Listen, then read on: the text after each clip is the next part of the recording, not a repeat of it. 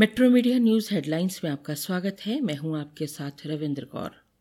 भारतीय मौसम विज्ञान विभाग ने रविवार को कहा कि चक्रवाती तूफ़ान आसनी, दक्षिण पूर्व और इससे सटे पूर्वी मध्य बंगाल की खाड़ी के ऊपर एक भीषण चक्रवाती तूफ़ान में बदल गया है। दक्षिण पूर्व बंगाल की खाड़ी के ऊपर चक्रवाती तूफ़ान लगभग उत्तर पश्चिम की ओर बढ़कर एक गंभीर चक्रवाती तूफ़ान में बदल गया और रविवार को शाम साढ़े पाँच बजे दक्षिण पूर्व और उससे सटे पूर्व मध्य बंगाल की खाड़ी में केंद्रित हो गया। चक्रवाती तूफ़ान कार निकोबार से लगभग 610 किलोमीटर उत्तर पश्चिम में, पोर्ट ब्लेयर से 500 किलोमीटर पश्चिम में, विशाखापट्टनम से 810 किलोमीटर दक्षिण पूर्व में और पुरी से 880 किलोमीटर दक्षिण पूर्व में था। आईएमडी बुलेटिन के अनुसार इसके 10 मई की रात तक उत्तर पश्चिम की ओर बढ़ने और उत्तर आंध्र प्रदेश और ओडिशा तटों से पश्चिम, मध्य और उससे सटे उत्तर पश्चिम बंगाल की खाड़ी तक पहुँचने की संभावना है। इसके बाद इसके उत्तर उत्तर पूर्व की ओर मुड़ने और उड़ीसा तट से दूर बंगाल की उत्तर पश्चिमी खाड़ी की ओर बढ़ने की संभावना है। 10 मई की शाम से तटीय ओडिशा और उत्तरी तटीय आंध्र प्रदेश के आसपास के क्षेत्रों में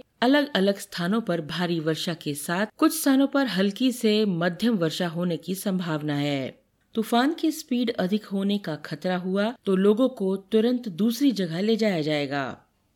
दिल्ली के मुख्यमंत्री एवं आम आदमी पार्टी के राष्ट्रीय संयोजक अरविंद केजरीवाल ने रविवार को कहा कि उनकी पार्टी अन्य दलों के साथ गठबंधन नहीं करेगी, क्योंकि वो इस देश के 130 करोड़ लोगों के साथ साझेदारी करना चाहती है।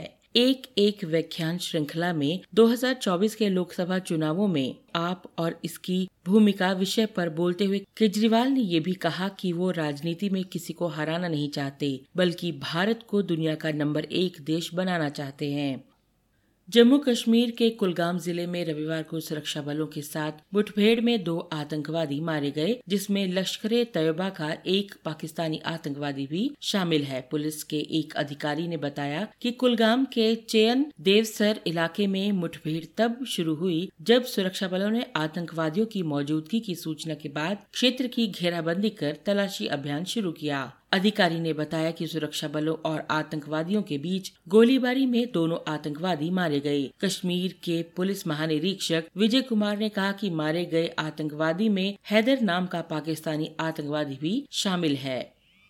पूर्वी यूक्रेन में लुहांस्क क्षेत्र के एक स्कूल में रूसी सेना ने बमबारी की। रूस ने रविवार तड़के स्कूल पर हवाई हमले किए। यूक्रेन सरकार की तरफ़ से जारी बयान में कहा गया, ये बमबारी बिलोहोरिखीवा गाँव के एक स्कूल पर की गई। यहाँ आम नागरिकों को हमले से बचाने के लिए शेल्टर बनाया गया था। ये गाँव फ्रंट लाइन से कुछ किलोमीटर दूर है। कुल नब्बे लोग यहाँ थे, तीस को बचा लिया गया। साठ के मारे जाने की आशंका है। हमला उस वक्त हुआ जब शेल्टर में पनाह लेने वाले सभी लोग नींद में थे।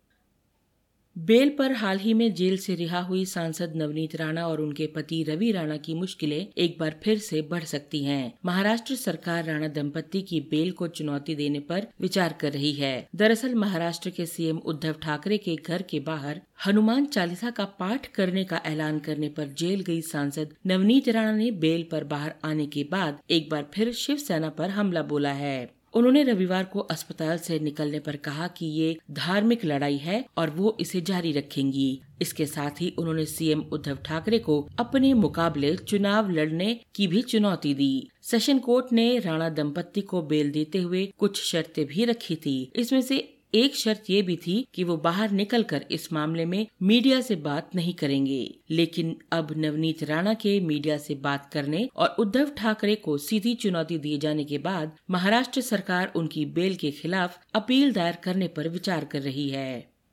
आईपीएल 2022 के पचपनवे मैच में चेन्नई सुपर किंग्स ने दिल्ली कैपिटल्स को इक्यानवे रन से हरा दिया है। टॉस हारकर पहले बल्लेबाजी करते हुए चेन्नई ने 20 ओवरों में 6 विकेट गंवाकर 208 रन बनाए। जवाब में दिल्ली की टीम 17.4 ओवर में 117 रन पर सिमट गई।